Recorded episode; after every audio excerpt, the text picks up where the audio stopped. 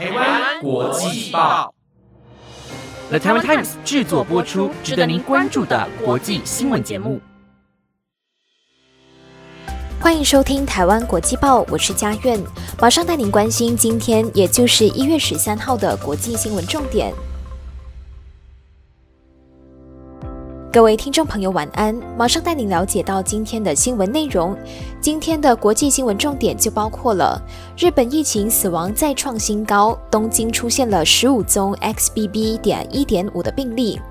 美国联邦航空署因为程序异常导致全国的航班停飞；FTX 破产案找回了一千五百二十亿元；南韩堪称为最爱买奢侈品的国家。还有纽约州州长提议，新建的大楼应该禁用瓦斯。如果您想了解更多的新闻内容，那就跟我一起听下去吧。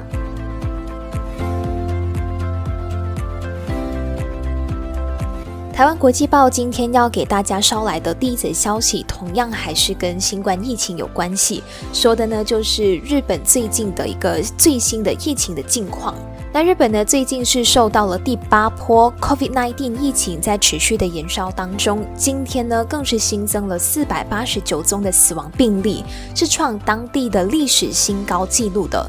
另外呢，被外界认为免疫逃脱能力是比较高的 COVID-19 最新 Omicron 亚型变异毒株 XBB. 点一点五，东京呢目前也是确认出现了十五宗的相关病例。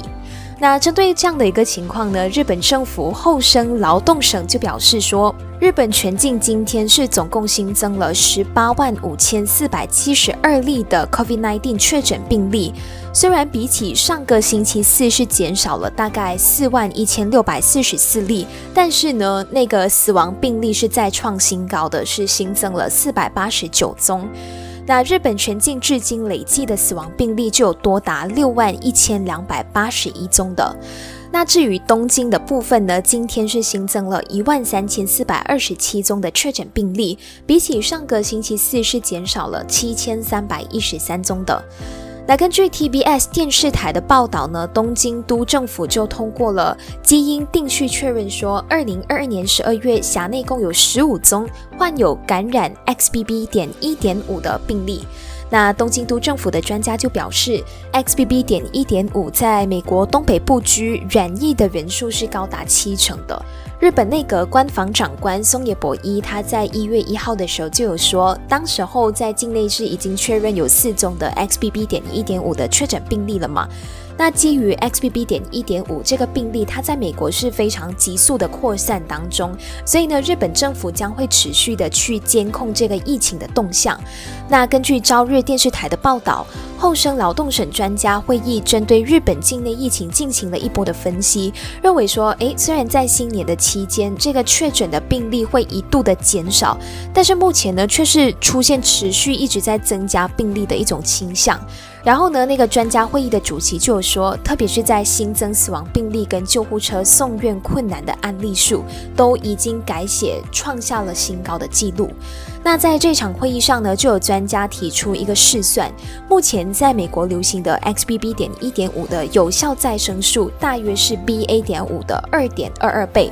所以呢，在这里也提醒，无论是在日本啊，还是美国，还是全球的各位。虽然说没有办法完全去消灭病毒，但是我们目前一直都在学习怎么样在这样子的一个情况下跟病毒共存。那最重要的是，大家出门在外还是要保持一个安全的距离，然后大家要多多保重自己的身体，就避免染疫的各种可能性哦。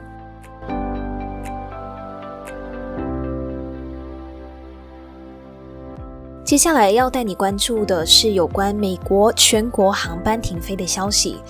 美国联邦航空总署今天就指出，因为数据档案相关的程序错误引起整个电脑的宕机呢，就导致美国全国的航班停飞，是有超过一万一千多架的航班是受到影响的。目前呢，飞航的作业是已经恢复了正常。那随后 FAA 就表示，根据初步的分析，是数据档案被没有遵守程序的操作人员损坏。那目前呢，是已经进行了修复，然后整体的系统是已经恢复了正常。但是呢，他们并没有回答更多有关具体状况的一个问题。那美国昨天呢，就有超过一万一千三百架次的航班延后或者是取消，这是美国在大约二十年来第一次全美国内航线停飞的状况发生的。那根据航班追踪的网站，截至美东时间十二号晚间七点，就有五千一百零九架次航班延误，然后是有一百六十三架次航班取消。根据 FAA 表示，今天的航班取消的比例是没有到百分之一的。FAA 部分也有表示说，他们的电脑宕机呢，就导致机场是没有办法更新安全通知。那这些安全通知对于机师提出潜在危险警告，像是跑道封闭啊、设备故障跟施工等等，是起着非常重要的一个作用的。所以呢，随着这个电脑宕机，就导致了航班是没有办法进行飞行的。那 FAA 呢，就稍早把这个问题归咎于系统中的数据库档案损坏。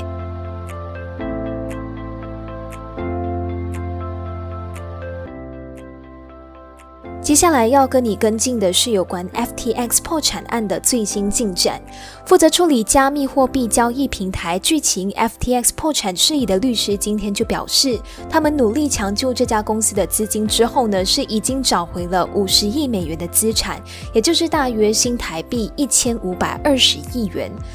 由班克曼弗里特跟其他人共同创立的这个 FTX，曾经是全世界最受瞩目的加密货币交易平台。但是呢，这家公司就在去年，也就是二零二二年的十一月份，就爆发规模相当惊人的破产案，导致九百万名的客户求偿无门。然后，班克曼弗里特也遭到美国检方以诈欺罪名起诉。在比特币和其他数位货币的带动之下，加密货币的行业经历了长达十年的惊人成长。但是呢，发生 FTX 倒闭案以及班科曼弗里特在巴哈马被捕并引渡回美国之后呢，这个币圈就受到了巨大的一个冲击。目前呢，FTX 的律师迪特德里希告诉德拉瓦州破产法院说，他们是已经找到了超过五十亿美元的现金、流动加密货币还有流动的投资证券。他还说呢，FTX 打算出售账面价值四十六亿美元的其他投资部位。那有关的计划呢，正在如火如荼的进行当中。但是呢，迪特德里希就表示，需要多少的资金才能赔偿存款一息间蒸发的客户？现在的判断还是言之过早的。他告诉法院说，他们知道这一切要赔偿客户跟债权人，在价值上呢会有短缺，短缺的金额目前还是不清楚。那不管怎么样，都希望这个 FTX 破产案的事件能够圆满的落幕，然后还所有的客户一个明确的交代。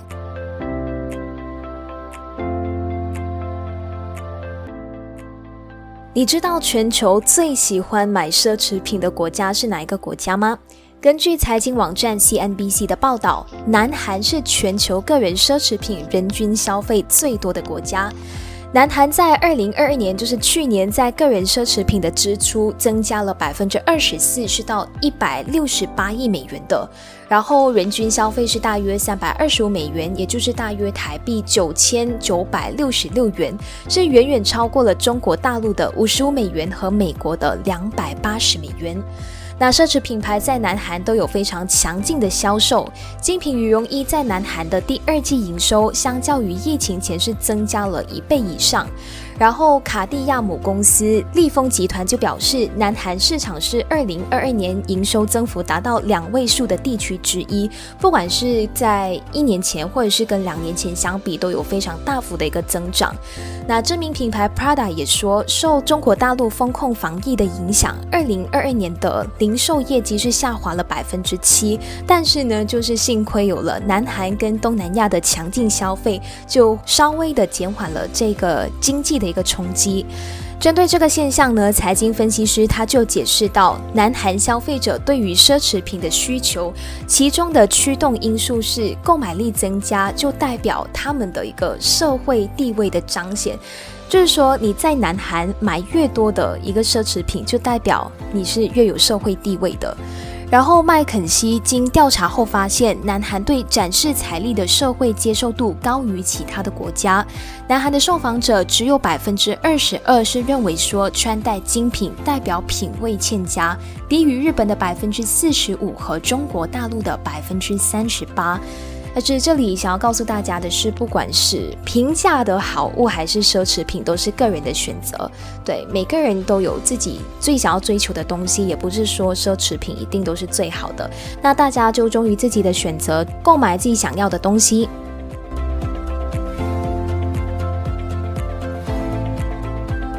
台湾国际报今天要带给大家的最后一则消息呢，就是关于纽约州州长最新提出的一个提议。那他的这个提议呢，就引起了就是各界的一个热议，有好有坏。那根据媒体的报道呢，纽约州州长霍赫尔在第一次的州情咨文当中就提议，纽约州应该禁止在新建的建筑物当中使用瓦斯。那这个提案呢，将在二零二五年开始逐步的实施，二零二八年全面禁止在新建建筑物当中使用瓦斯，并且在二零三零年进一步禁止瓦斯炉在纽约州贩卖的。那为什么纽约州的州长会提出这样的一个提议呢？他就表示说，瓦斯的主要成分是一种温室的气体，它不利于日渐恶化的地球环境。而像是瓦斯炉等等的设备呢，是会泄露大量的甲烷和碳氧化物，引发人类气喘跟其他的呼吸道的疾病。那霍赫尔也表示，禁止建筑物使用瓦斯呢，是减少碳排放、保护公众健康的一个必要措施跟步骤。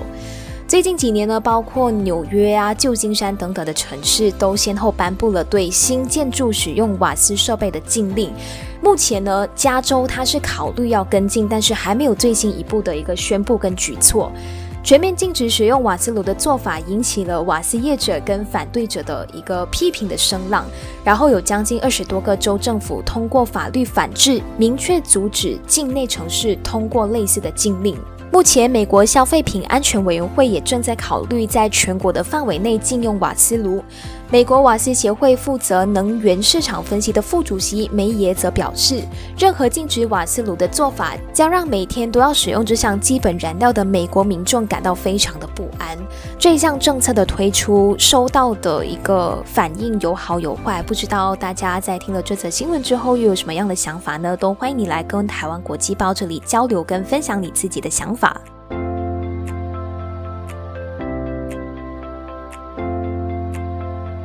那以上就是今天的台湾国际报新闻内容，是由 The Taiwan Times 制作播出。不知道你对今天的哪一则新闻是更加的印象深刻的呢？如果你有任何的想法，都欢迎你在 Apple Podcast 或者是 IG 私讯我们哦。